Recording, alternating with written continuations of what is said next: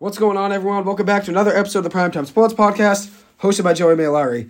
So I know I've been all over the place early with my schedule and figuring out when I'm going to have my regular time slot. It will be Tuesdays 7 to 8 for the rest of the semester. So here's my second, I believe, Tuesday of the semester doing it. I know we just started last week. I think I did it last Tuesday with my friend Dylan. So here we are, second Tuesday of the semester for the Primetime Sports Podcast. As always, I'll be talking everything sports over the next hour. I'm going to start off talking some football. I'm going to have Paul from Southie come on to recap what he saw this weekend in the NFL divisional games. Obviously, the Giants had a tough loss, so recap that game, and then give some predictions for the conference championships, which are this Sunday. 3 o'clock is the 49ers versus the Eagles at Philadelphia, and then the Bengals will be traveling to Kansas City to play the Chiefs at 6:30 on Sunday. So we'll recap both of those, or all four of the games from this past weekend in the divisional round, and then preview both of those games, the Niners, Eagles, and the Bengals, Chiefs, and then give some predictions along the way. And then I'll also talk about, after he's off air, I'm going to talk about some baseball and give you guys an update on what's going on in the baseball world. I haven't really done an update on baseball much this offseason, so there's a lot to talk about. I'm going to talk about Devers and his extension. The Red Sox just DFA designated Matt Barnes for assignment today, so he's another lost piece in that Red Sox team that won the World Series in 2018, but I mean, he really wasn't that much of a factor over the last few seasons, but that's just another guy from that team that's gone off the team for the Red Sox. And then I'll also give some news across the MLB, some other teams signing guys, and give you guys some previews into what's been going on across the MLB in free agency. So we'll start off with Paul from Southie. Give me 1 second to get him on, and then I'll get baseball going in the second half. So I apologize there for the wait. I got to turn my computer off and on in order for it to reset. Trying to get the FaceTime to work so I could talk to Paul from Southie here on the phone, or on my computer while I'm recording on my phone. So I apologize for the wait. In the meantime, I'll talk some football, and then we'll have him come on and talk some more football. But this past weekend, tough game for the Giants. I think we saw in that game was a difference in talent level between the Eagles and the Giants. Well, the Giants had a lot rolling for them, and I thought the Giants, in their momentum, was going to play more of a factor in that game, especially considering the Giants got their first playoff win since that 2012 Super Bowl run, the 2011 season, 2012 playoff run that they had and beat the Patriots in the Super Bowl that year. I thought the Giants were going to have momentum going into that game against Philly, considering in Week 18 against Philly, the Giants really only played backups in that game since it was a meaningless game for the Giants. They're going to be the sixth seed in the NFC anyways. I thought the Giants, considering they played very well in that game with second and third string guys, that they were going to be in the game against the Eagles with their starters. You'd have to think, all in all, the Giants are going to be a better team with all their starters playing. At the end of the day, it's not really how it worked out. The Giants obviously had a tough game in Philly, but considering the difference of talent level and the Eagles are a Super Bowl team right now, the Giants are still probably a year away or two. The Giants just making it to the divisional round is just such an accomplishment. The last time the Giants even won a playoff game, as I said, was the 2011 season when they won the Super Bowl in 2012. So it's been a ways to go, obviously, for the Giants over the last 10 years since they won the Super Bowl. Only one playoff win to show for it, and it was this season. And considering there weren't really many expectations for the Giants going into this year, I know not many people had them winning 9 games like I did. I had the Giants going 9-8. They ended up going 9-7-1 in the regular season. Finish the year 10-8-1, considering they were 1-1 in the playoffs. But if you look at the Giants season overall, there's a lot of positives, and there's a lot going into next season's momentum that they can carry and figure out and obviously bring into the future with them. And there's a lot of question marks for the Giants. If you look at what they have this year for free agents, Daniel Jones, their quarterback, he's a free agent. Saquon Barkley, he's a free agent. Julian Love, their starting safety, is a free agent. Leonard Williams is a $32 million cap hit next year. A defensive lineman of the Giants, it's really good. Didn't have really that great of a season this year, though.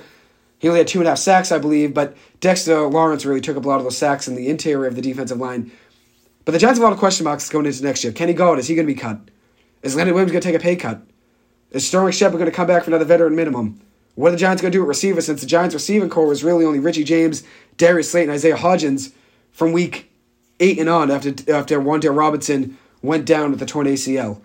So the Giants have a lot of question marks to figure out going into this season, and hopefully they get those figured out. I mean, they have the 25th overall draft pick going into this draft. That could be a receiver. That could end up being a cornerback. Could be an offensive lineman. I think they have a lot of issues, obviously, they have to figure out, and we'll see what they end up choosing to do and what avenue Joe Shane, the Giants GM, chooses to go on. But give me 1 second to get Paul from Southie on here in a second, and then I'll get back on. And here we are, back with Paul from Southie, another appearance on the podcast, the radio show. You've been on both multiple times now. Paul, how are you doing tonight? Good, Joe. How are you doing tonight? Doing well, thank you. Happy to have you on here. I appreciate it. Going to have you come on and talk some football, obviously. This past weekend was the divisional round in the NFL. Tough game for the Giants. You look at the score, it's 38-7. The Giants, hey, it was 10-7 in second-half scoring. The Giants, at least in the second half, held their own, but they've done 28-0 going into halftime, which was obviously a tough feat for obviously them to try to recover from. But what did you see in that Giants game? I think I broke it down already for the most part of what I saw. I saw just a difference in talent, and I don't think it's really a problem considering the Giants had no expectations going into this season, really. So to get to the point where they got was such an accomplishment, and I'm not going to really fault them for that and the difference in talent between the Eagles and the Giants. But what did you see in that game? Well, I mean, I look at the season first, Joe, and it certainly was a huge first step for Daboll and Shane. They outdid everyone's expectation. I mean, to win a playoff game on the road the way they did was a huge leap. As far as the game last Saturday night, Philly certainly looks like they might have the most balance of any team in the NFL. I didn't see many weaknesses in their game the few times I saw them all year and on Saturday. I mean, the Giants had trouble moving the ball, and they had trouble to get into Hurts. Philly's offensive line is real good. They got weapons. Their defense puts a lot of pressure on you. Even their kicking game is good. So, I was rooting for the Giants, of course, but it was certainly like a mismatch as far as talent goes. I agree with you. Definitely. It wasn't Jalen Hurts that really killed the Giants. I mean, he did have 3 touchdowns, 154 passing, 2 touchdowns passing with 9 for 34 on the ground with a touchdown. It was really the Eagles' run game that killed the Giants overall. I think that was the difference in the game was Eagles' running attack, and the Giants just really didn't have an answer at all. And the Giants' defensive line was what helped them get to this point, right? I mean, the Giants' defensive line and the defense overall, Dexter Lawrence, Leonard Williams, Kayvon Thibodeau got the Giants to this point on defense. Obviously, the Giants on offense had a lot of positives as well, but the Giants' defense kept them in a lot of games even when the offense didn't show up. And at the end of the day, that Giants team Saturday night, got killed on the ground, gave 268 rushing yards, and only had 118 for the Giants on offense. So we got outran 150 on the ground between the Giants and the Eagles. And obviously you look at even in passing as well. I mean, they beat us 154 to 135 in passing. But the difference, I think, was the Eagles' run game dominated, obviously 268 yards on the ground. And then their pass rush dominated too. Daniel Jones got sacked 5 times in that game. So that's a big difference. And Jones was also blitzed 10 times. The Giants blitzed Hurts 11. Daniel Jones was pressured on 29.4% of dropbacks. So I think you hit it right in the head. It was the line play on both sides of the ball. Right there. I mean, Hurts was too comfortable all game, and they ran for 268 yards. I mean, you're not going to win any games giving up that kind of yardage. You're not getting enough pressure on Jalen Hurts. And Daniel Jones was running for his life most of the game. So, it was a bad tone right from the beginning. It looked like we were going to have a struggle, Definitely. I would agree with you there. Obviously, a lot of positives, though, in the season. Obviously, we already talked about this season being a positive on its own, but the Giants didn't really have expectations going into this game, so just being in the divisional round is an accomplishment on its own. And considering the Giants are still a team that's rebuilding, and while winning, I think it's a successful season. You would say so as well, correct? Absolutely. And they got cap space, to build on that. But, I think everybody now believes in Daniel Jones. He cut down on his turnovers a great deal. He's looked upon by the team as a leader. He delivered in the clutch. 9 wins. They destroyed their win total in Vegas before the season. I think it was 6.5 or 6.5, right? Yeah. They got 9. And Dexter Lawrence played well. Saquon Barkley could be comeback player of the year. He became such a weapon, especially early in the season before he might have got tired. So definitely a lot of positives. And we were looking forward to, the offseason and getting, a good draft pick and maybe 1 or 2 free agents. Just to address the offseason really quick, Daniel Jones, Saquon Barkley, both of them are free agents. The Giants have some other free agents as well, some big pieces, including Julian Love. Isaiah Hodgins, he can be tempted to come back, but he's still technically a free agent. The Giants have some decisions to make, especially on Daniel Jones, Saquon Barkley. What do you think they do with both of those guys? I think Jones is a lock to come back. I don't know who else is out there that you would rather have a quarterback, with the age and contract. He's going to hopefully get a big payday for his sake. But I don't know there's anyone who's going to replace him. Barkley, on the other hand, is a concern. I'm afraid the Giants aren't going to pay him what he thinks he's worth, and he might end up walking. I hope I'm wrong. I want Saquon to come back. He seems to fit in well, especially with Daniel Jones. They have a good camaraderie. Giants first in everybody's mind there. So, again, I hope he comes back. I just hope the Giants value him like anybody else in the league would. So about Daniel Jones, and I made this point with you already on the podcast over winter break. We were talking about Daniel Jones, what we'd pay him. Right now in the NFL, there's 14 quarterbacks making $29.5 million or more in average annual salary, right? There's 13 making $30 million or more, and Tannehill's making $29.5. So I consider that technically $30 million, right? You're right on the edge there. So let's say $30 million for 14 quarterbacks over $29.5 million. And I'm going to name them for you really quick. Rodgers getting $50 million per year. Russell Wilson, $49. Kyler Murray, $46. Deshaun Watson, $46. Patrick Mahomes, $45. Josh Allen, $43. Derek Carr, $40.4. Matt Stafford, $40. Dak Prescott, $40. Kirk Cousins, $35. Jared Goff, $33.5. Carson Wentz, $32. Matt Ryan, $30. And Ryan Tannehill, $29.5 million. So that's 14 quarterbacks right there making $29.5 million. And the franchise tag going into the season looks like it's going to be around $33 million if the Giants want to franchise tag Daniel Jones. What I think Daniel Jones is worth, I would give him 3 years, $35 million per year, 3 years, $105 million total, with around $72 million guaranteed. Might sound like a lot of money, but there's 14 quarterbacks making over that price tag, over $29.5 million. You think Daniel Jones is worth that, correct? If all those guys, there's 14 guys, that's half the league is making over that. Just under half the league is making over $29.5 million. Every quarterback you mentioned, I would take Daniel Jones over. Besides Josh Allen and Mahomes, right? Probably. And I think Josh Allen. And Burrow.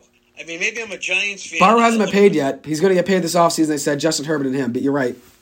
I mean, yeah, most people that follow the game will probably say Justin Herbert's better, but I don't know. I don't care about the numbers. I've seen Justin Herbert. I don't think they've won anything in San Diego. From Los Angeles, yep. San Diego before, yeah, you right, but who else is better than Daniel Jones? Out of those guys I named, Josh Allen, I take Daniel Jones over Josh Allen. I said this last week on my podcast. I like Daniel Jones more than I like Josh Allen. Might sound crazy. I'm fine with saying that. Josh Allen might have better numbers. Josh Allen got to the same round as Daniel Jones this year with a much better team and couldn't get past the Bengals. The Bengals are a very good team, don't get me wrong. But this is 3 straight years of the Bills, especially this year, being overhyped. Like I told you, Week 12, I just didn't believe in them. I thought they were overhyped from the get-go. I think Josh Allen is overhyped heavily. I think he's a good quarterback. He's probably still a top 5 to 6 quarterback, but I do not see him as Patrick Mahomes. I don't see him as Joe Burrow. I don't see him as Trevor Lawrence. I would take Trevor Lawrence over him. Yeah, I would take Trevor Lawrence even over Daniel Jones, but I think Jones is, if you look at statistics, wasn't his quarterback rating just getting better and better each week down the stretch? Yeah, he did. He got better every week. He finished 7th in QBR. Actually finished this season in a single game, had the highest passer rating for quarterback in a single game, and the highest quarterback rating, 2 different games, one against the Texans, one against the Bengals, with the highest quarterback rating for a single game for quarterback in the NFL this year, and then also passer rating as well in a single game. So Daniel Jones had a very good season. I know people are going to say, how is he worth $30 million a year? I mentioned it to multiple people last week. I said, Daniel Jones is going to get $30 to $35 million a year. Everyone called me crazy. Then I pulled out the spreadsheet of what every quarterback's making, and I said, all right, out of those 14 quarterbacks, who is Daniel Jones not better than? Who is he not better than? I guess Patrick Mahomes and Josh Allen, I would take Daniel Jones over. So really out of those guys I named, I guess Patrick Mahomes the only one. I would take Daniel Jones over Rodgers. I would take Daniel Jones over Russell Wilson. I'd take him over Kyler Murray. Tim Loftus pointed out Deshaun Watson. You take Daniel Jones over Deshaun Watson too. Absolutely. Tim's right. I mean, it's just nuts. Deshaun Watson making $46 million a year. I don't think he's really worth that, especially considering with all the legal situations that was around him. And he's also getting $230 million guaranteed out of the $230 in the contract. Everything's guaranteed. I mean, all season, Daniel Jones was throwing to wide receivers that most people haven't even heard of. I mean, we did because we're Giants fans, but, at the start of the season, he had some weapons with Kenny Golladay, but he fizzled out. Yeah. Sterling Shepard, our number 2 pick, Wan'Dale Robinson. Kadarius Toney. So he was working with no-names who really stepped up and delivered.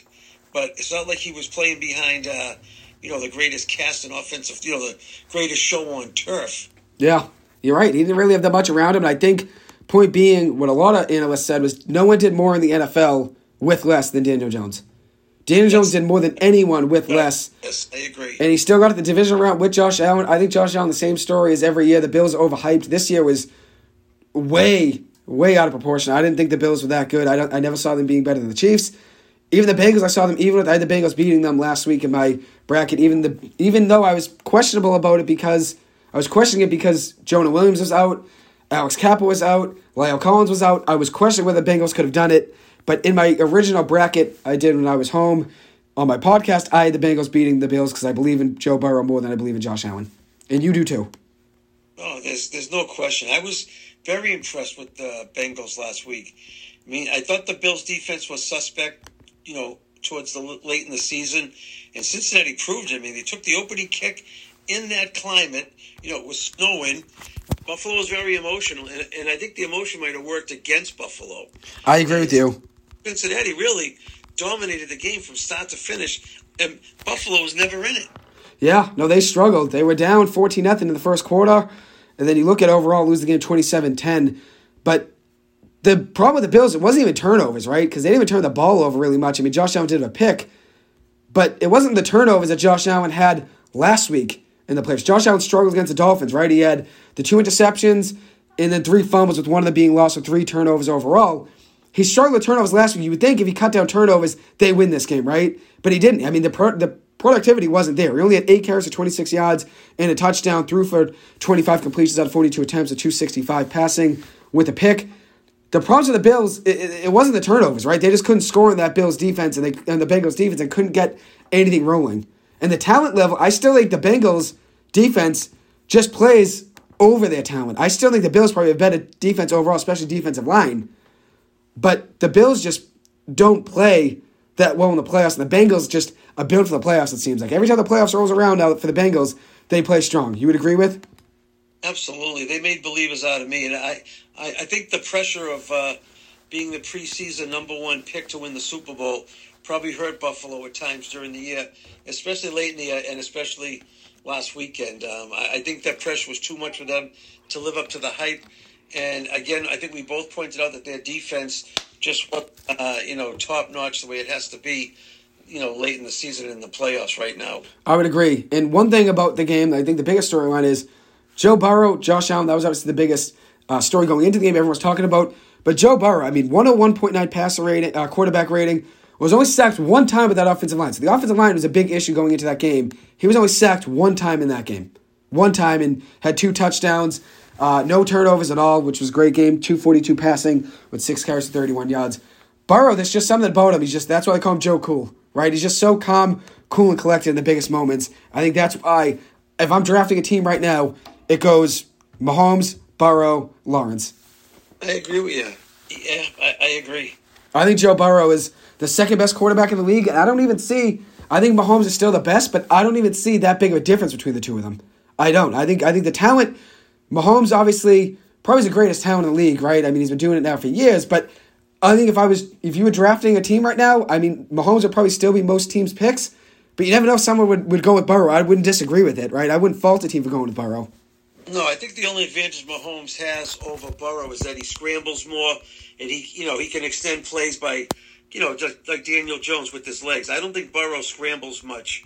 He has some decent, pocket technique, but I think the only advantage is, again, is Mahomes can definitely run deeper than Burrow. I would agree with you, and that's the thing. I think if you look at it, I think most teams would still probably draft Mahomes, right? But I saw a storyline today, a headline, if Joe Burrow beats Patrick Mahomes this weekend, could you say he's better than Patrick Mahomes? I don't know if you can go that far. I still think I would take Patrick Mahomes, I said, if I'm building for the future, but there's something about Joe Burrow, though, where he's just so good. In the biggest situations, he just never fails, really. Even in the Super Bowl, they were leading with under a minute and a half to go. They ended up losing the game, obviously, to the Rams last year. But there's something about Burrow, though, and you would agree, right? He just has that it factor and that chip on his shoulder. He's always producing in the biggest moments. Absolutely. He has that moxie. He seems to deliver in the clutch. I think I pointed it out on one of your shows before that Cincinnati, 2 years before they went to the Super Bowl, they had 2 wins total.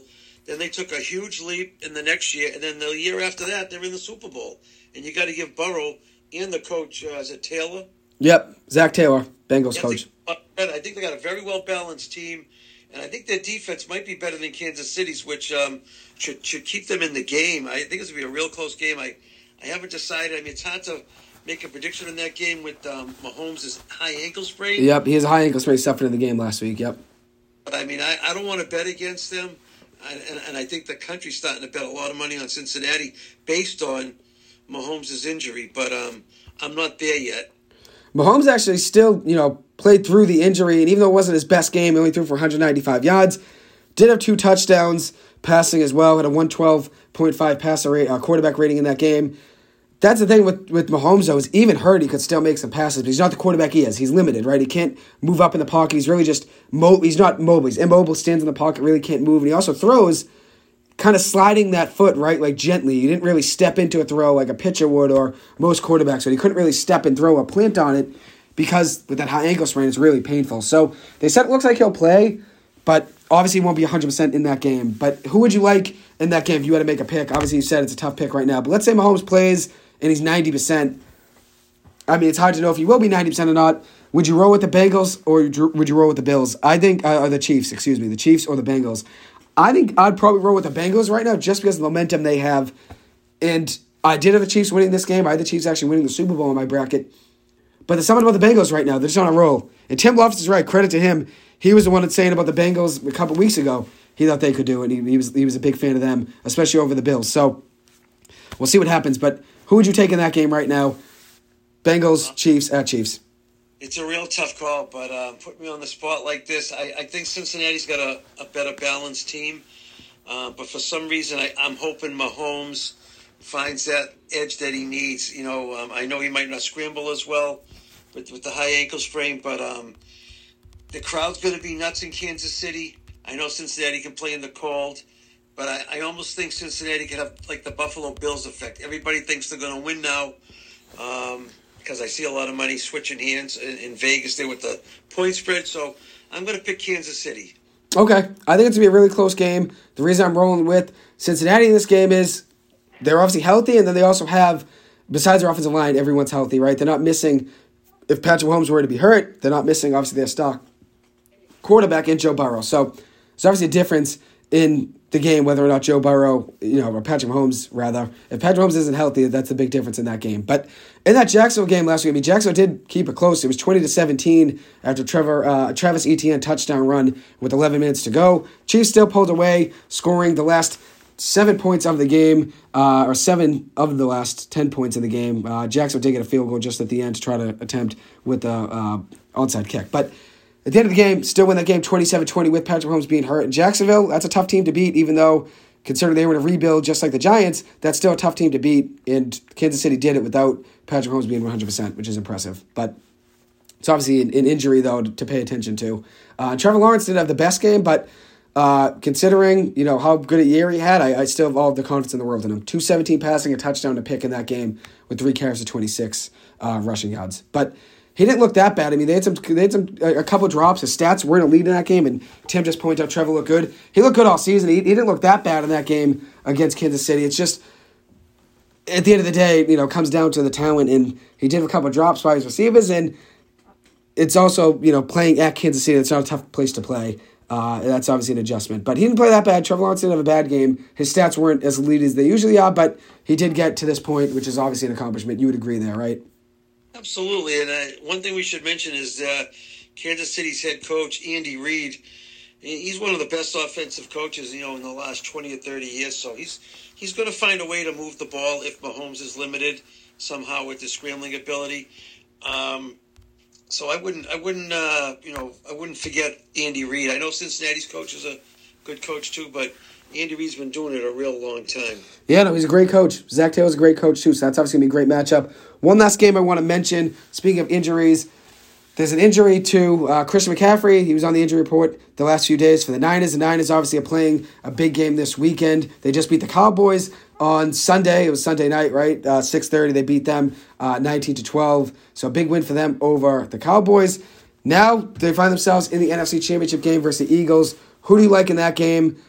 Obviously, we're probably both going to root against the Eagles here, so I'm going to imagine we're both going to go with the Niners. But the Niners only beat the Cowboys 19-12, and it was also still a 7-point game in the fourth quarter. I mean, it was 19-12 after 28-yard field goal by Robbie Gould with 3 minutes to go in the fourth quarter. It's really 16-12 for most of that fourth quarter. So who would you go with in this game? Obviously, it's going to be a big showdown, but who would you roll with in this game? If I was a betting man, I think the Eagles are playing with so much confidence right now at home. They're hungry. They're nasty. I think, again, they have the most balance of any team in the NFL, them in Cincinnati. So I think the Eagles will win, but I'm with you. I'll be rooting for San Francisco. But I don't know how Philly can be stopped. Like I said, Hurts, they're confident on both sides of the ball. The coach is arrogant. He's going to want to go for the throat right away. They're not going to take their foot off the gas pedal. What I saw in San Francisco last week, I mean, they played a good game. I mean, McCaffrey wasn't that big of a weapon, and if he's banged up a little, you know, I think Brock Purdy's going to struggle against, you know, the crowd and Philadelphia's defense. They almost broke the sack total this year, so I think Purdy's going to have that in the back of his mind. Yeah, I would agree with you there. Yeah, McCaffrey wasn't that big of a factor last week. 10 carries, 35 yards, and a rushing touchdown. Had 6 catches for 22 yards. He's usually 6 catches for 50 or 60 yards. He's usually a little bit more involved in the pass game. But the Cowboys even played pretty well in limiting those weapons besides George Kittle. George Kittle did a 5 catch for 95 yards. But Deebo Samuel, 4 rushes for 11 yards, 4 catches for 45 yards on 7 targets. Brandon Ayuk, 2 catches for 26 yards. So they played pretty good defense, that Cowboys defense against that Niners team. And Brock Purdy didn't have his best game of the season. I mean, they have been winning with them, and they're 12-0, I believe, since the Christian McCaffrey trade, and Brock Purdy hasn't lost yet as a starter. But Brock Purdy hasn't really been in a high-pressured situation besides this past weekend. Obviously, they, you know, eke out a win over the Cowboys, but he didn't have the best game. 214 passing, no touchdowns, no picks. If you look at it, obviously, an 87.4 quarterback rating isn't that bad. But to beat the Eagles, you're going to have to score touchdowns. You're not going to be able to beat a team like the Eagles by only scoring 1 touchdown in your offense and having it be a 2-yard rushing touchdown by McCaffrey. Each team scored a touchdown in that game. 1 touchdown for the Cowboys and the Niners. You're going to have to score 3 or 4 touchdowns to beat the Eagles. You're going to have to. Even though the Niners defense is great, you're going to probably have to score within 3 touchdowns, maybe a couple field goals, and score around 30 points to beat the Eagles. And that defense is great, right? So if the Niners want to win, they probably have to win a game like 30-27. I don't want to root for the Eagles, but I think the Eagles are the better team right now. I actually had the Giants at this point losing to the Niners in my bracket since I had the Giants beating the Eagles. But I think the Eagles are rolling right now, and if I had to bet, I would go with the Eagles. But I'm going to root for the Niners because who wants to root for the Eagles? I'm with you right there. I think Dallas, once Tony Pollard went down with the broken leg, what was that? I think it was in the second quarter that happened. Yep, went down, broke a bone in his leg, right? So, I mean, after that, Dallas couldn't run the ball. And you're right. I don't think Frisco can score 30 points in Philadelphia against that defense. I mean, they rushed the passer well. They got all-pro cornerbacks in Slay and Bradbury. They seem to tackle real well. So I think it's Philly.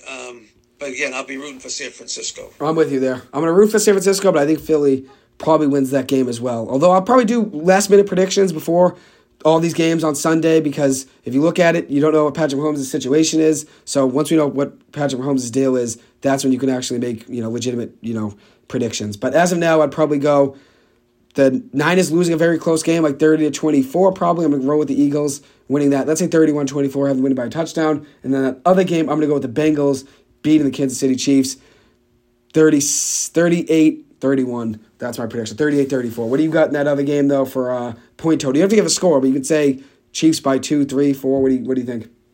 I'll give you a score. I feel pretty confident.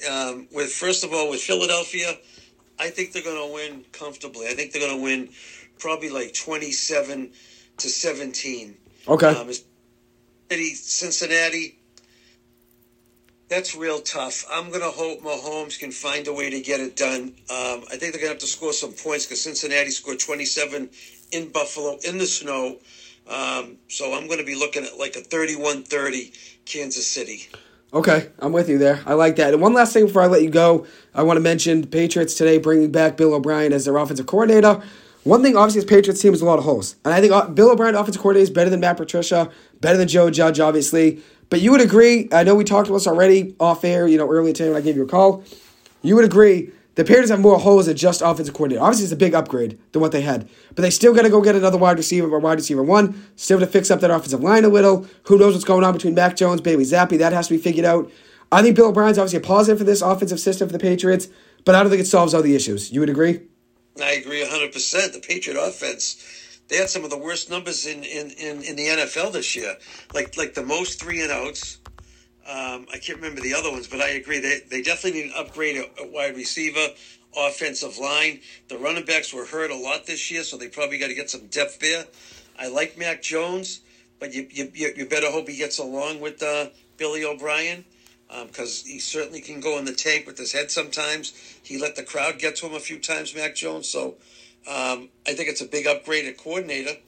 But as far as the results, it's unknown right now. Bill O'Brien was already with the Patriots before. Obviously, he was there in 2007 to 2011 with Tom Brady. Had the Patriots averaging 30.7 points per game and also second in yards per game at 393.1 yards per game. So they had an obviously impressive offense when Bill O'Brien was there. They obviously had a lot more weapons than they had before. Having Tom Brady at quarterback and then also having the receiving core that the Patriots had in that time frame is obviously a big difference from what the Patriots have right now, right? And that's one thing. Mm-hmm. that we could agree upon. But the Patriots last year, obviously with Joe Judge, Matt Patricia, and Patricia being the most, primary play caller, right? He called most of the plays there.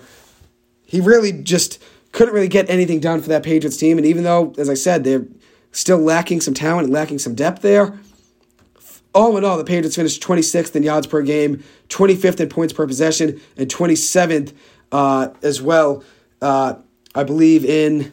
This is a stat here from CBS Sports here. It just said 27 yards per game, but they were already 26, as I just said. But anyways, point being is, though, the Patriots, regressed this year with Mac Jones, obviously, in their offense. They went last year to the playoffs this year and are missing the playoffs by a game. And Mac Jones had 14 touchdowns to 11 picks. So obviously he went downhill this year. But Bill O'Brien obviously makes a difference, but you still think, and you would agree with me there, that they still have some moves to make in the offseason with maybe a little bit more help in the offensive line. Maybe giving Mac Jones some confidence like Daniel Jones got from Brian Daboll this year, like Mike McDaniel brought to Tua Tagovailoa this year, right? You need a head coach or a play caller that believes in you. Who knows if Bill Belichick believes in Mac Jones? We'll see that in the offseason and what he chooses to do going into next season. But you need a play caller that believes in you, right? And that's the thing with Mike Kafka, the Giants' offensive coordinator. He believed in Daniel Jones' running ability, and that's why Daniel Jones ran the ball as much as he did. Absolutely. It worked out real well. I'm sure that Kafka had a lot of design runs for Jones. You could see them, those naked bootlegs. He would take the snap and go around the end. He did that several times during the year. Definitely. So Bill O'Brien, coming from Alabama, was their offensive coordinator for the last two seasons, averaging 40.8 points per game, which is impressive. In this past season, he was the primary play caller at Alabama. Averaged 39.9 points per game at 488.3 yards per game, which were both top 10 statistics in the country. So obviously, Alabama has a lot of talent, but considering the Patriots have a lot of needs, he's at least an upgrade than what they had already. So that's definitely an addition to the Patriots' offensive system that you'd want. And we'll see what the Patriots choose to do with their playbook. Maybe they get a new playbook, but you don't want 3 years, three different playbooks of Mac Jones. Especially if you roll with Mac Jones, you want to keep giving him a new playbook. No, look what it did for Daniel Jones. He had a different offensive coordinator, three or four times in his career already. So it's a constant... to make it work better. Definitely.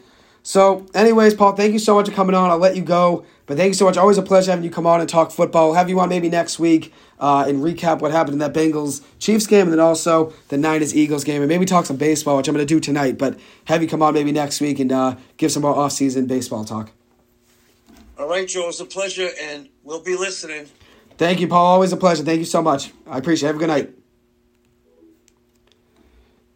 There you guys have it. That was Paul from Southie. Always a pleasure having him come on. One of the best in the business coming on talking sports. Is, as always, just like the sports guru, he can come on and talk all things sports. You just give him a topic and he can just roll with it. So it's always great having him come on and talk sports. So thank you, Paul. Now I'm going to talk some baseball.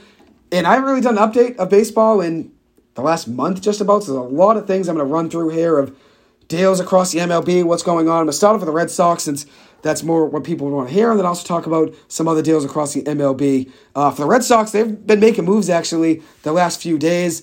Just today, designating for assignment Matt Barnes, a reliever that the Red Sox signed to a deal a few years ago, gave him an extension at the All-Star break in 2021, and just ever since he got that new deal, completely went downhill. And if you look at Barnes, he got the 2 years, $18.75 million, in the offseason, or in July of 2021, it was a 2-year addition to, the deal we already had. So the Red Sox keep him for an extra couple of years through 2024. It was a club option through 2024. So the Red Sox had the rights to him through 2024 if they wanted to keep him. But now they end up designating him for assignment today. And a decision has to be made in the Red Sox of whether or not they trade him or let him pass through waivers, since he's making $7.5 million this year in salary and also has a $2.25 million buyout with an $8 million club option for next year. So the Red Sox have an option to figure out what they want to do and what avenue to go across. But Matt Bonds being gone isn't the worst thing for the Red Sox, considering they just struggled heavily. Ever since that new contract, he really just could never find his footing. And one thing for a reliever in baseball, or in whether it's high school or college or in the MLB, minor leagues, whatever it may be, you never want to lose your confidence.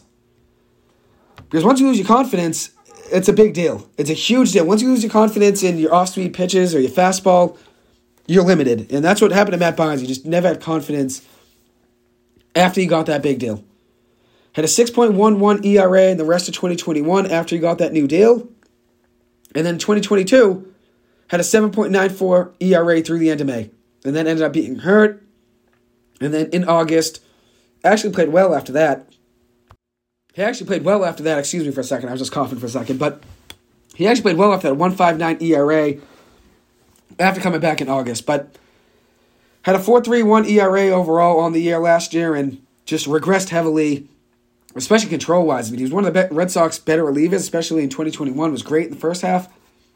Then in the second half, just fell apart and was just walking guys at an incredible rate, especially one you don't want is out of a closer. You know, in the Red Sox situation, I mean, they were one of the top last year in blown saves in the MLB. So, obviously, not the worst loss to the Red Sox, but considering he's still making money going into this year and he's still on the payroll, not the best contract there for Chaim Bloom. But that was a contract at the time, 2 years, $18 million and change. That was a good deal.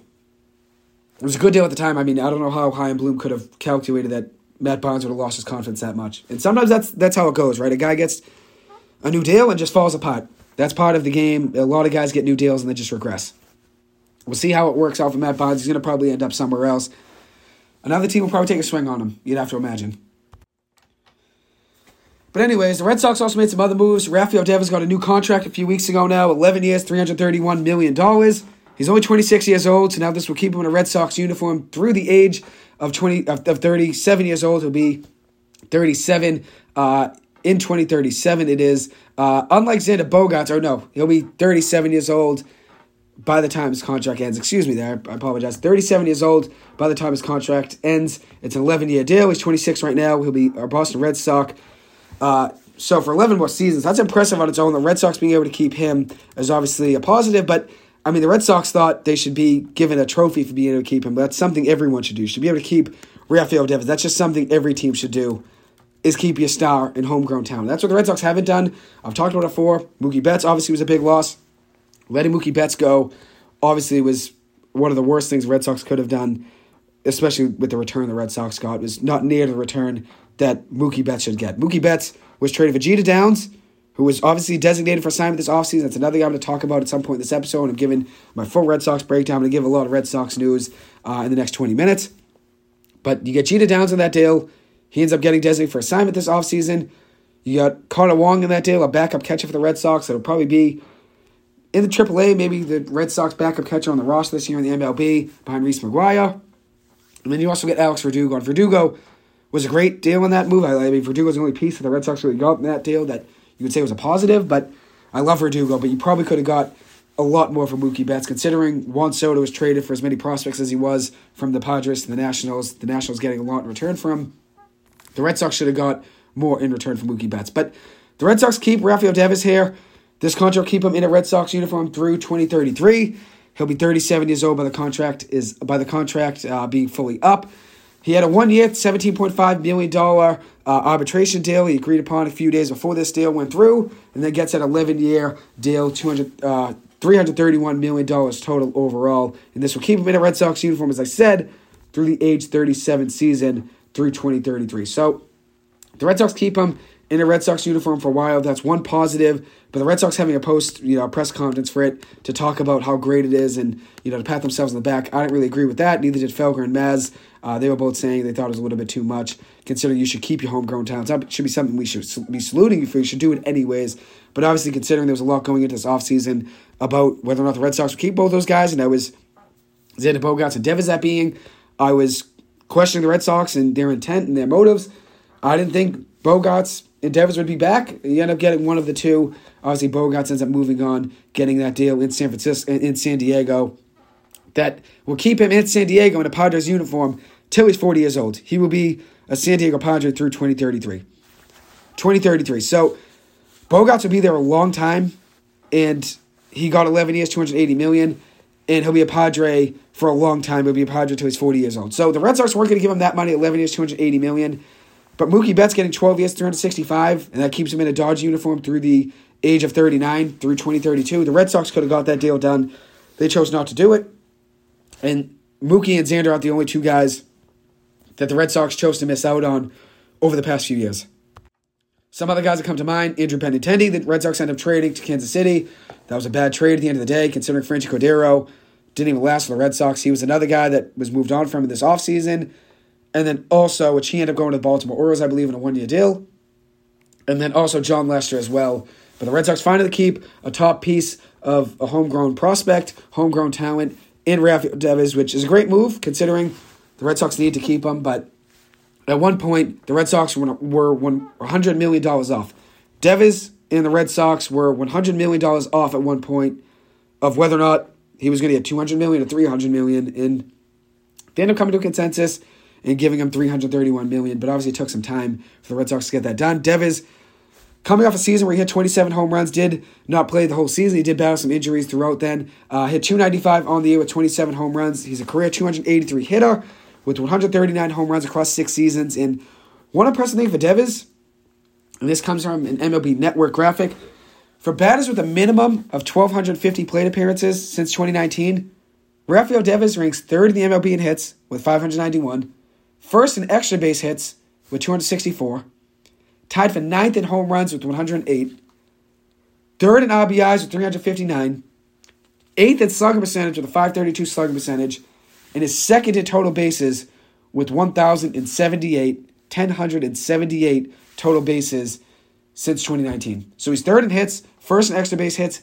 tied for ninth in home runs, third in RBIs, eighth in slugging, and second in total bases for batters since 2019 with a minimum of 1,250 plate appearances. So Devers obviously is a top talent, and I made this point about a month or two ago now, probably about a month ago. I had all my friends here in the studio, Liam Kenny, Mark Walsh, Paul Gerard, Jacob Curley, and Dan Barons as well, all of them here in the studio, Ryan Hosey as well, all of them in the studio talking. I said, I think the difference between Xander Bogaerts, Rafael Devers, and Mookie Betts is, I think Mookie Betts is the best player of them. I think Mookie Betts is the top 7 player in the MLB. I think I put Devers around top 20, 25, and I had Xander Bogaerts around 30 to 35. But I wish the Red Sox kept Mookie at the end of the day. I wish I kept Mookie and Devers, but I'm happy keeping Devers considering how great a player he is. And as I just said, he's top in the MLB in a lot of statistical categories since 2019. At one point, the Mets and the Phillies were interested in trading for Devers, and I thought that was an avenue the Red Sox could explore. And I thought once he hit free agency, the Red Sox would not be outbidding teams like the Yankees, like the Phillies, like the Dodgers. So the best road for Red Sox to keeping Devers in a uniform for the Red Sox, keeping him in a Red Sox uniform, was to sign him now in this offseason, and they end up getting that deal done. So now for more Red Sox news.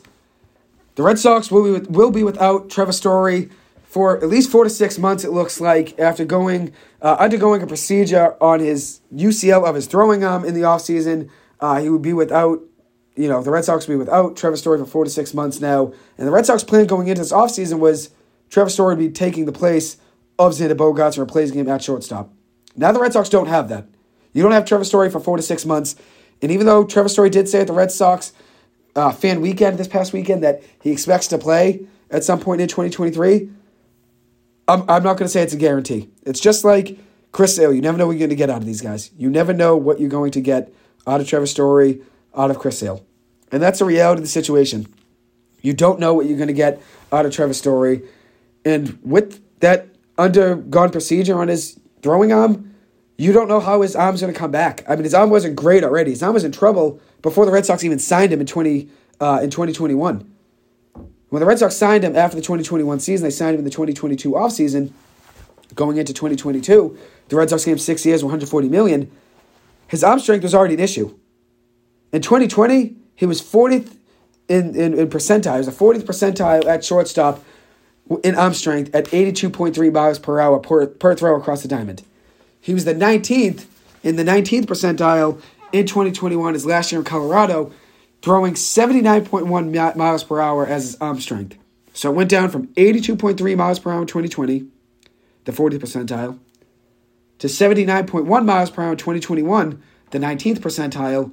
And then in 2022, for the Boston Red Sox, he was down at the 8th percentile in 2022 at 76.1 miles per hour in arm strength. So he went from 82.3 to 79.1 to 76.1. So he went down heavily across all three of the last three seasons, and the Red Sox had to have known that his arm strength was a problem. When you're signing a guy to 6 years, $140 million, you have to know everything about him. And that's why medical evaluations are a big deal. And that's one guy I'm going to talk about in a second is Carlos Correa, and why he didn't get the two deals he was originally offered by the San Francisco Giants and the New York Mets. Because the medical situation comes into play when you're giving a guy a long-term contract.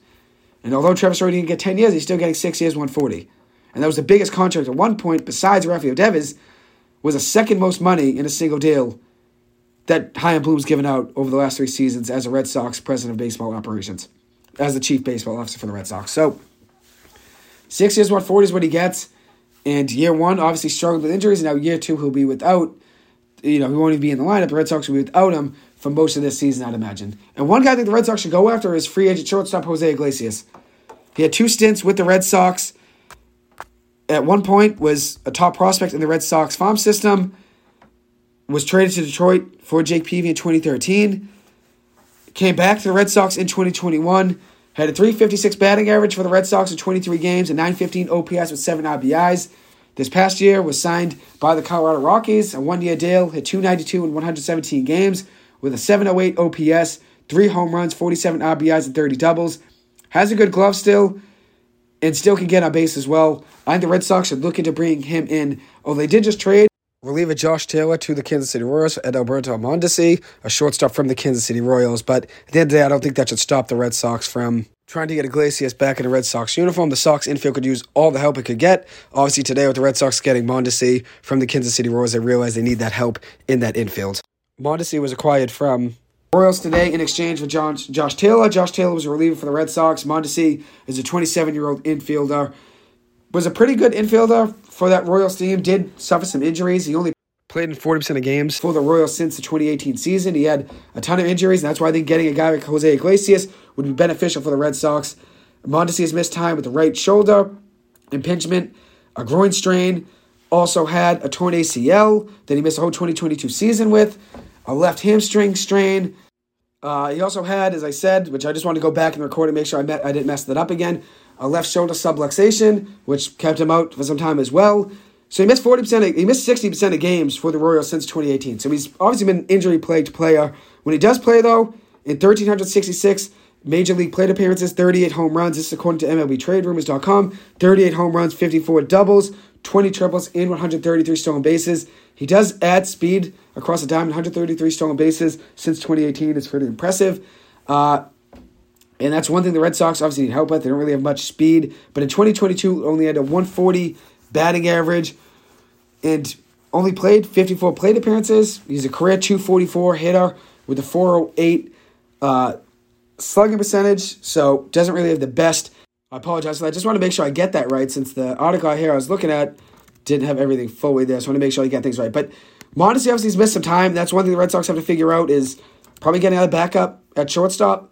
And considering the Red Sox don't really have much help in that infield, and Mondesi is a career .280 on base percentage, .408 slugging percentage, as I said, a .687 OPS on his career with a .244 batting average since 2016 with the Royals.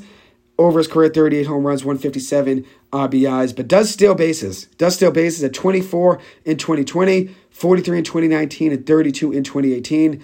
Did end up tearing his ACL, though, in 2022, so you've got to obviously question whether or not he will be stealing bases for the Red Sox like he did for Kansas City. So Red Sox get Modesty. That's not a bad move. End up giving Josh Taylor in return, giving him to the Kansas City Royals. Left-handed reliever for the Red Sox. They did have some success, but obviously wasn't consistent for the Red Sox and isn't really the biggest piece to lose. But the Red Sox have to figure things out there, and that's why I think Jose Iglesias would be a good move for the Red Sox to go and get. As for Red Sox players that have been on the move, I'm going to start off with Nate Eovaldi. Ends up signing a 2-year, $34 million deal with the Texas Rangers. Battled injuries in the second half of last season. Had a 6-3 record overall, 3.87 ERA in 20 starts with 103 strikeouts over 109 in the third innings pitched. Was an All-Star in 2021. Was a Red Sox number one pitcher over the last few seasons, with Chris Sale being out for a lot of the last 2 or 3 seasons now. The Red Sox needed an ace, and Nate Eovaldi was that ace for the Red Sox at the top of the rotation. He had a 26-18 record in 5 seasons for the Boston Red Sox, a 4.05 ERA with 468 strikeouts in 461 and 2/3 innings pitched. He won the World Series with the Red Sox in 2018, had a heroic performance in Game 3 of the World Series versus the Dodgers in 2018, going 6 innings in relief with 5 strikeouts, only giving up 1 earned run. The Sox ended up losing that game 3-2 in 18 innings, but he saved the bullpen. And in the stat sheet, obviously the Red Sox didn't win that game, but going 6 innings in relief and saving the bullpen for the rest of the series was huge. And the Red Sox only lose that game 3-2 in 18 innings. They still had a chance. He saved the bullpen for the rest of the series and even gave the Red Sox a chance to win that game in Game 3. The Red Sox still ended up winning the World Series, so you can't really dwell upon it in the past. But such a great performance, heroic performance out of the bullpen from him in 2018. As for the Rangers, they will be forfeiting a third-round pick as a result of the move, since Eovaldi did decline his qualifying offer from the Red Sox. The Rangers also lost their second-rounder with the DeGrom sign. They signed Jacob DeGrom in the offseason. Now the rotation is Jacob DeGrom, Nate Eovaldi, Martin Perez, so Perez and Eovaldi, both former Red Sox players, John Gray, Andrew Heaney, who signed a 1-year deal last year with the Dodgers, had a career year for the Dodgers, a 3.1 ERA, which is a career best, a 4-4 record, with a 1.09 whip, was also a career best. So a career best in ERA and whip last year for the Dodgers, and now gets a deal from the Texas Rangers to be in that rotation. They also traded with Jake Odorizzi, right-handed pitcher, had a 6-6 record with a 4.4 ERA across a season for the Atlanta Braves and the Houston Astros. So they have a much better rotation this year, going into this year, than they did last year as for the Rangers.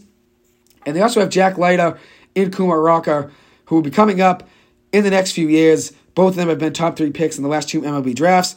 Jack Leiter was the first overall pick in 2021, and then Kumar Rocker was the third overall pick in 2022. Both those guys are top 3 picks in the last 2 drafts, and will make it up to the MLB at some point in the next few years. Leiter was struggling in the minor leagues in AA, but I still have confidence in him. I mean, it's tough to go from pitching in college, and he was a stud at Vanderbilt, and so was Rocker as well.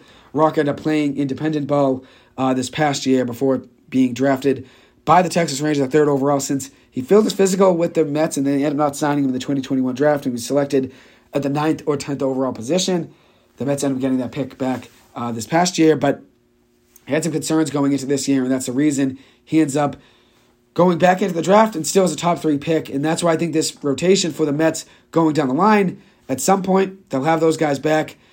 I think Eovaldi, 2 years down the line, $34 million. Who knows if he'll still be there by the time Leiter gets up. Probably, I think, by Eovaldi's second season with the Rangers, so not this season, but next, I think Leiter will be up, and maybe Rocker as well. Both those guys are 2 of the best pitchers in college baseball. So the Rangers have been building in the future.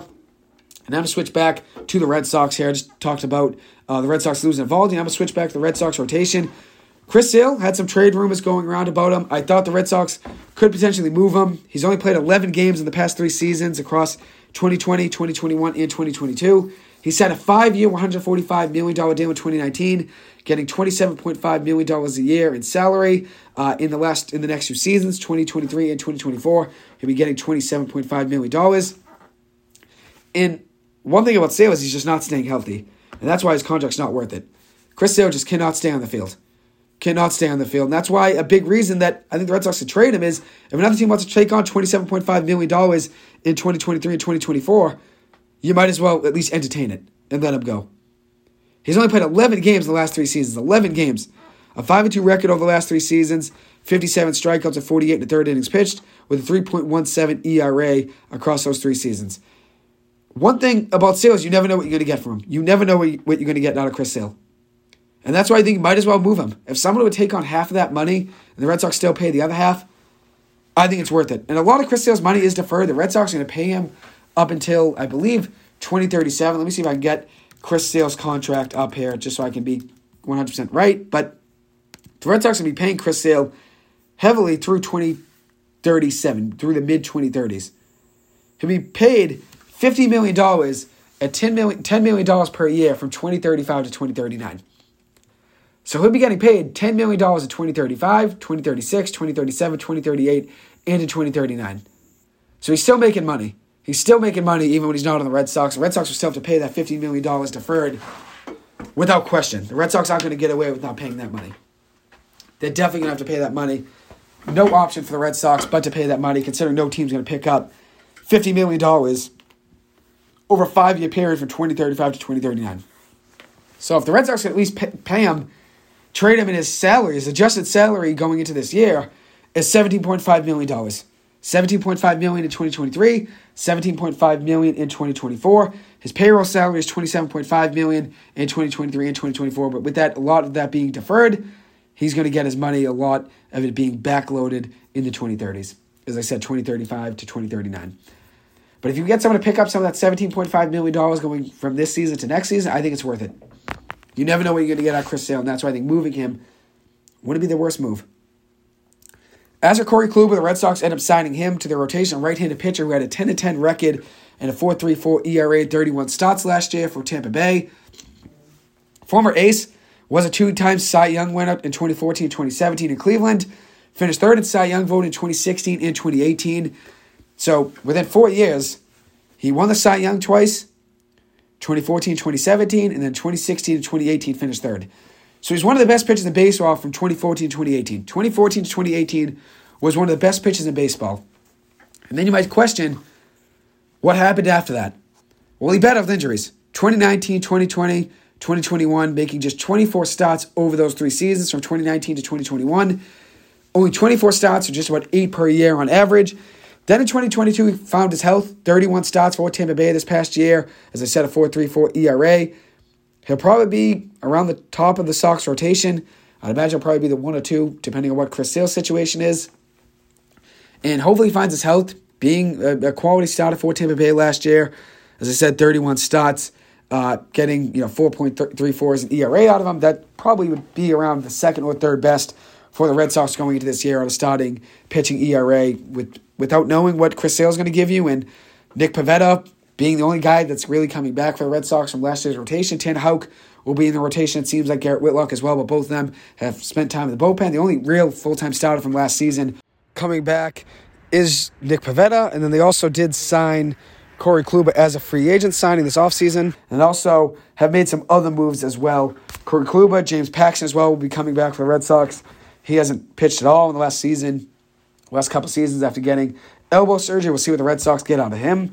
But the Red Sox rotation, I think, will be better than most people expect. But I think one thing about that Red Sox team is their offense. I don't think they're really going to be able to score runs. One piece of the Red Sox lost from the rotation this past year was Rich Hill leaving the Red Sox, getting a 1-year, $8 million contract from the Pittsburgh Pirates. I'd imagine the Pirates giving a 1-year, $8 million deal could just be a potential seller at the trade deadline, selling him to a team and getting prospects back in return. A lot of the time, teams will give a guy a 1-year deal and then try to move him at the trade deadline, like the Cincinnati Reds do, giving a guy a 1-year deal and then moving him or in July, trying to get prospects back in return to build around. As for Rich Hill, though, 42 years old, will be 43 at the start of this next season in 2023, so just a few months away. 8-7 record for the Red Sox last year with a 4.27 ERA across 26 starts. Across those 26 starts, had 109 strikeouts and 124.1 innings pitched. I was a huge fan of him on the Red Sox. Definitely sad to see him go. I think it's a disappointment.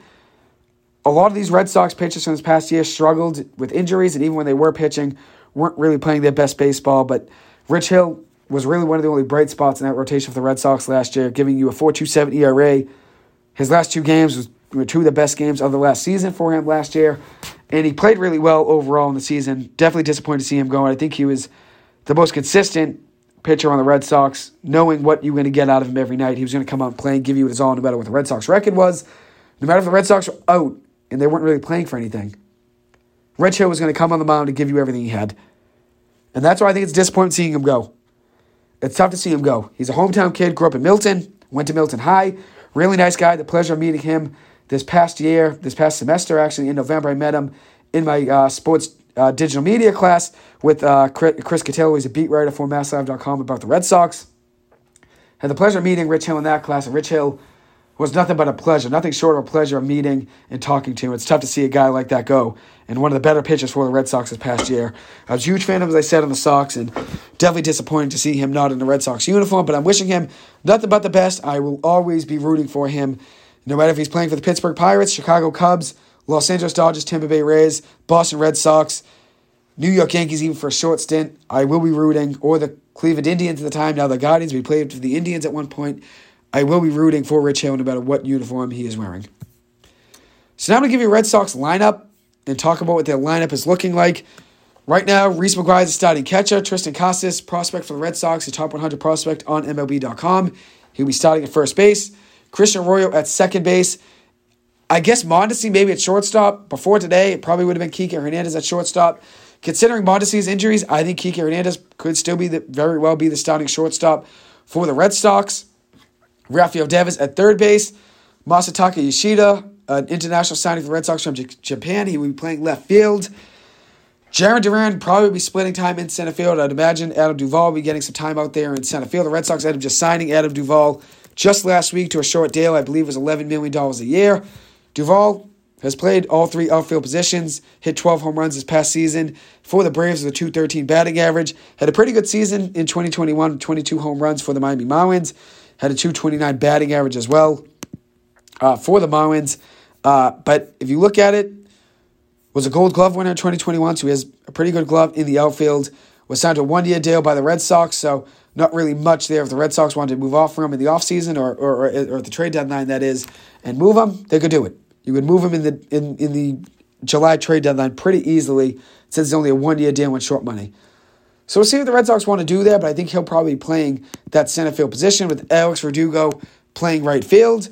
Justin Turner will be the DH, and Bobby Dahlbeck, Jarren Duran, Rob Refsnyder, and Connor Wong on the bench.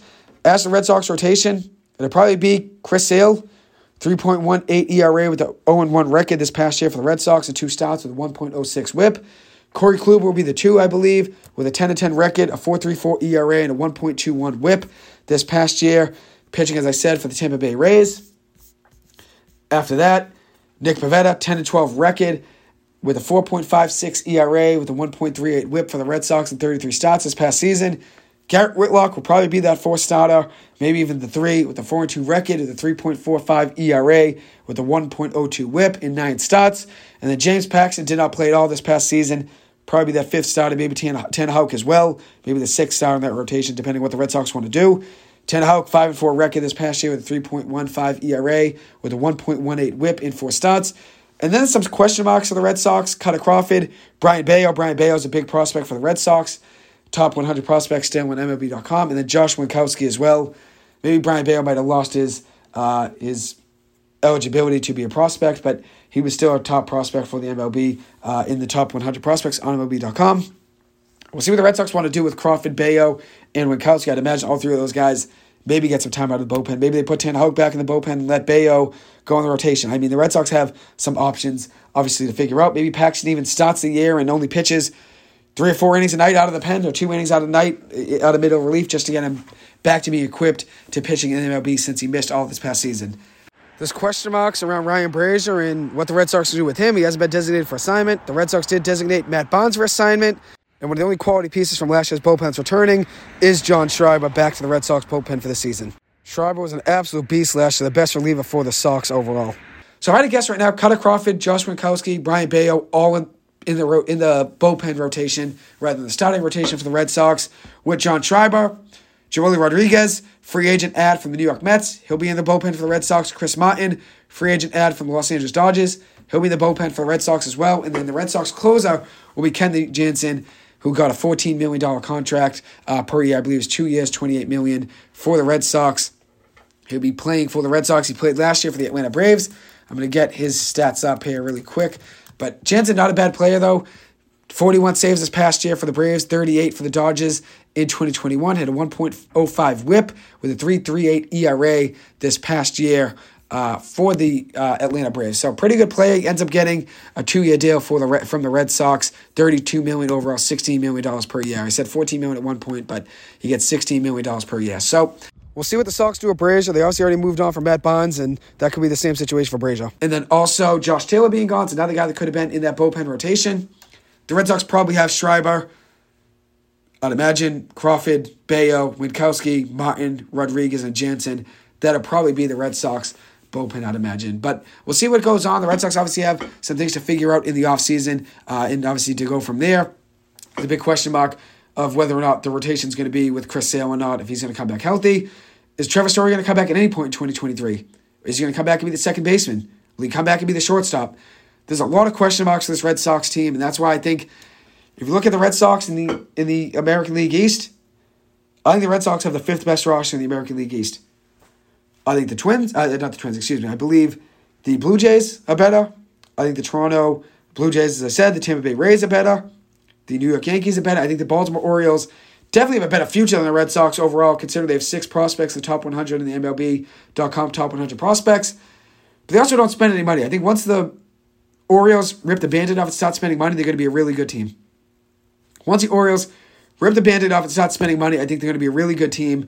Who knows if they're going to do that? They didn't do that this offseason. I thought they could have maybe got in the market and maybe spent on a guy like Carlos Rodon and maybe structured their rotation around a free agent signing rather than just letting it be a lot of guys that they're bringing up out of their farm system, like John Means and a couple other pieces. But I think the Orioles have a better team than the Red Sox. They'll probably score more runs than the Red Sox. I don't think that Red Sox lineup is that great. Obviously, there's still a lot of time. The Red Sox don't really have their first game for a couple months now, so there's a lot of time to figure things out for that Red Sox team, and there's still, three weeks or so until spring training starts. So there's a lot of things in a lot of ways the Red Sox are getting from A to B in the next 2 months now to figure out what their lineup's going to be. But as of now, I think four of those teams in the AL East, besides the Red Sox, their four opponents in the AL East, all have better teams than the Red Sox. And the Red Sox struggled heavily in the AL East this past season. And I'm trying to get the Red Sox standings this past season, see what they did in the AL East. Because if I'm remembering right, I think the Red Sox lost 3/4 of their games in the division this past year, which is just abysmal. You never want that to happen. You never want to be losing 3/4 of your games against your own team, your own division. Let's see. Against the East last year, the Boston Red Sox were 26-50 versus the American League East. 26-50 in the division. Finishing the year, obviously, 78-84, being 6 games out of 500, and obviously missing the playoffs as well. But the Red Sox finished the year 26-50 in the AL East. And they didn't get any better this offseason. Obviously, Kenley Jansen is an improvement. The Red Sox were top last year in blown saves, so that obviously makes the bullpen a little bit better. But you lose Xander Bogaerts, you lose J.D. Martinez, and you also lose Rich Hill and some other pieces as well. Lose Trevor Story for 4 to 6 months. You lose a guy like Christian Vasquez at the trade deadline and then end up not being able to get him back. The Red Sox have Reese McGuire as a starting catcher. You have a rookie as your starting first baseman, Tristan Casas. You have a question mark at second base now, probably being Christian Arroyo, considering you don't have Trevor Story playing shortstop. So that means Kike Hernandez probably could be an infield, maybe playing second base or shortstop. The Red Sox have a lot of pieces that have to be figured out, a lot of puzzle pieces that have to be obviously put into place. But being 26-50 last year in the AL East and not getting really any better this offseason obviously isn't the best. I think the Red Sox pitching did get better, though. I'll give them credit there. I think Paxton and Kluber, if you get both of those guys healthy, that's better than what the Red Sox probably had in their middle rotation this past year. And then also, if you add in a couple other pieces like Justin Turner DH, it's probably an upgrade over J.D. Martinez. Power-wise, J.D. Martinez struggled last year, so Martinez and Turner will both be switching places. J.D. going to the Dodgers, and then obviously Justin Turner coming to the Red Sox. Both of them switching places from obviously the Dodgers and the Red Sox, switching places in both those lineups. But we'll see what happens, obviously, for the Sox, and I'm going to give some more updates across the offseason. I was going to do more of an MLB update and talk more about some other things like Carlos Correa, and I was talking about what's going on in the NL with the Diamondbacks signing Evan Longoria to contract and the Padres signing Nelson Cruz to a one-year deal. But I'll probably do that in another podcast episode since I want to keep this around an hour episode. I maybe could even do another episode tomorrow night. We'll see how things go. Maybe not, actually, because I think I have class 7 to 9:30, so it'd actually be tough to do an episode tomorrow night. So I'll be back next Tuesday, 7 to 8 o'clock. Hopefully I have some guests come on. Maybe I'll have Matt come on. Matt, I had come on last year on my radio show as well. He came on to talk all things sports. I think we talked a lot of Celtics since it's around the Celtics playoff series against the Brooklyn Nets. First round of the NBA playoff series last year against the Nets. The Celtics ended up sweeping them. Matt was right about not reading into too much about the talent level and the big names on that Nets team. Looking at overall teams, and obviously the Celtics had a better overall team last year than the Nets had, a more complete team. And obviously the Nets now are playing really good basketball. So I'll give an update next week, hopefully, on the NFL games. Maybe talk a little more baseball. I'll keep more of my baseball talk here and throw that into a podcast episode, since I want to keep more of it, this being a Red Sox episode, than it being, news across the MLB. So I'll do a news across the MLB podcast upload in the next few days. I just want to keep this as a Red Sox upload with, obviously, NFL games as well. So I'll be back on next Tuesday night from 7 to 8 o'clock. The Red Sox probably won't make any moves before then, so I'll probably still be able to talk Red Sox with Paul from South. He'll maybe come on and give me his predictions for the Red Sox this season. Obviously, there's a lot of ways to go before the Red Sox start this season, but maybe he can come on and talk what he's seen from the Red Sox in the offseason, talk about the moves they've made, obviously with Paxton coming back. The Red Sox signed a Devers to a long-term extension. As I said, that's a great move. Getting Devers back is huge for the Red Sox. I think keeping your homegrown talent is the main thing you have to do, but I think you should have done it with Mookie Betts as well. Don't want to get sidetracked there as well. But I think the Red Sox should have kept Mookie Betts. They should have kept Rafael Devers. And obviously Xander Bogaerts getting 11 years, $280 million from the Padres. The Red Sox really weren't going to compete with that. You're not going to compete and give $280 million, but understand that. And you also have Marcell Amaya coming up at some point, a top 10 prospect on MLB.com. He's a shortstop. Probably be within the Red Sox lineup in the next year and a half. Probably will make it to the MLB by 2024, mid-season maybe. And then Nick York, a mid-Atlantic field prospect, 2020 first-round pick for the Red Sox. Second baseman probably will be within the next year or two will be on the Red Sox roster. I'd imagine maybe same outline, same timeline as Marcell Amaya, maybe 2 years from now. Both those guys will be cracking the Red Sox lineup. But we'll see, obviously, what happens there. But anyways, always a pleasure. Thank you guys so much for taking the time to listen to this. As always, going to give a few quick shout-outs. Shout out to Timmy Loftus and the Loftus family. Thank you guys always so much for listening. Timmy, probably the number one fan of the show. He's always giving so much feedback and giving me a lot of thoughts and feedback on what I'm saying, giving me his predictions for games. I appreciate it, Timmy. You're the best, and I appreciate you always listening in. Thank you so much. Shout out to Auntie Lisa as well. Thank you for always listening. Shout out to the Key family. They always listen as well. Big fans of the show. It means a lot that you guys always listen in. Shout out to my family as well, my siblings and my parents. Thank you guys always for listening. Shout out to the O'Malley family. Shout out to Tommy O'Malley today.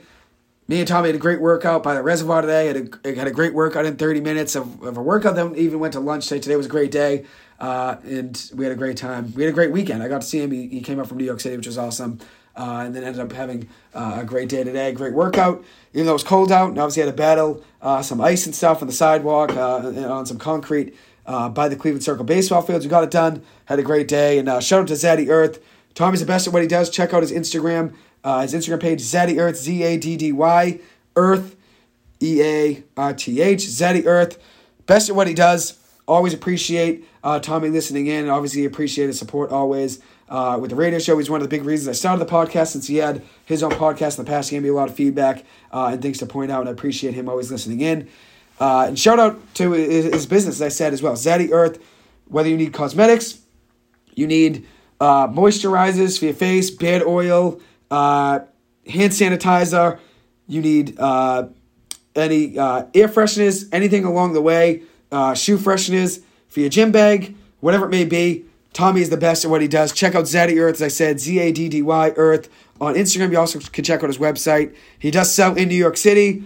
At different parks and stuff, has his own table set up outside of some parks. He even had a table for the holiday festival at Union Square Park in New York City this past year in December. So he had a great run, obviously, there. But you can also buy things online as well, so you don't have to buy things physically in person. He has a website as well. So check out his products there on Zaddy Earth as well. Let me make sure I can get the website down here. I want to make sure I get it down so I can say it right. ZaddyEarth.com. handmade in Brooklyn, all of his products, whatever you need, potpourri, you need hair oil, beard oil, massage oil, anything you need along the way, body spray, whatever it may be. As I said, you can get shoe deodorizers, you can get stuff for the bathroom, you can get home stuff as well. Tom's the best at what he does, and I appreciate all his support. So thank you, Tom, for always listening in, and thank you to the O'Malley family as well. Check out Tommy's stuff, as I said, at ZeddyEarth.com. There's a lot of kits as well on there. He has hand sanitizers, body oils, I said, bath kits. I mean, everything along the way that you need. He's the best at what he does. So Epsom salts as well. Tommy does it all, and he does it all on his own. Does it all on his own business, self-employed, makes everything on his own, sells everything on his own, takes all the time, effort, and energy to get up every single day. And has a long day working. I mean, he works 12-hour shifts, which I was talking to today about that. He also took some time off this past weekend, which was nice, but he'll be back on the grind, I'm sure, tomorrow when he gets back to New York City, to getting back to fully invested in making all his products and everything. That's the great thing about Tom. He's always working hard, even when things, obviously are tough and you're working 25 days straight in the holiday festival in New York City. Still gets up every day and still, works those long shifts. So, Tommy, I admire you. Thank you so much for always taking the time to listen to this. Anyways, that will conclude this episode. Thank you guys, as always, for taking the time to listen to this. It really does mean a lot to me. I wouldn't be able to do this without you guys, so all your support and your feedback, including Timmy Loftus, the biggest fan of the show. I appreciate you always texting, giving me your thoughts. It does mean a lot to me. I will be back next Tuesday night, 7 to 8 o'clock. That'll probably be my weekly segment now, I'd imagine, 7 to 8. I want to find a segment that would actually stay and be my weekly segment. I contemplated whether it be Monday nights or Tuesdays. I may even add another segment, maybe Monday nights, like a 6 to 7 at some point if I have a lot to talk about. But as of now, I'm going to stay with 7 to 8 on Tuesday nights, Tuesday nights, 7 to 8 on WZBC. I'll still be doing podcast uploads as well along the way. Hopefully I have some guests as well in the next couple of weeks. I do have a lot of people I have to get on here at some point. So hopefully I have some people call in, which would be pretty cool, and have some people come on in the sports world to talk all things sports. So I'll keep you guys posted about that. I'll see you guys next Tuesday night, 7, 8 o'clock. Hope you guys stay safe and well. Enjoy yourself. Stay warm as well. I know this past day, yesterday was obviously a big snowstorm on a lot of places in Massachusetts. So hope you guys are staying safe and staying warm. Thank you guys, as always, for listening. I appreciate it. I'll see you guys next Tuesday at 7 o'clock on WZBC AM Sports Radio. I appreciate it. Hope you guys have a great rest of your night. Enjoy the rest of your weeks, and I'll see you guys again soon. Thank you.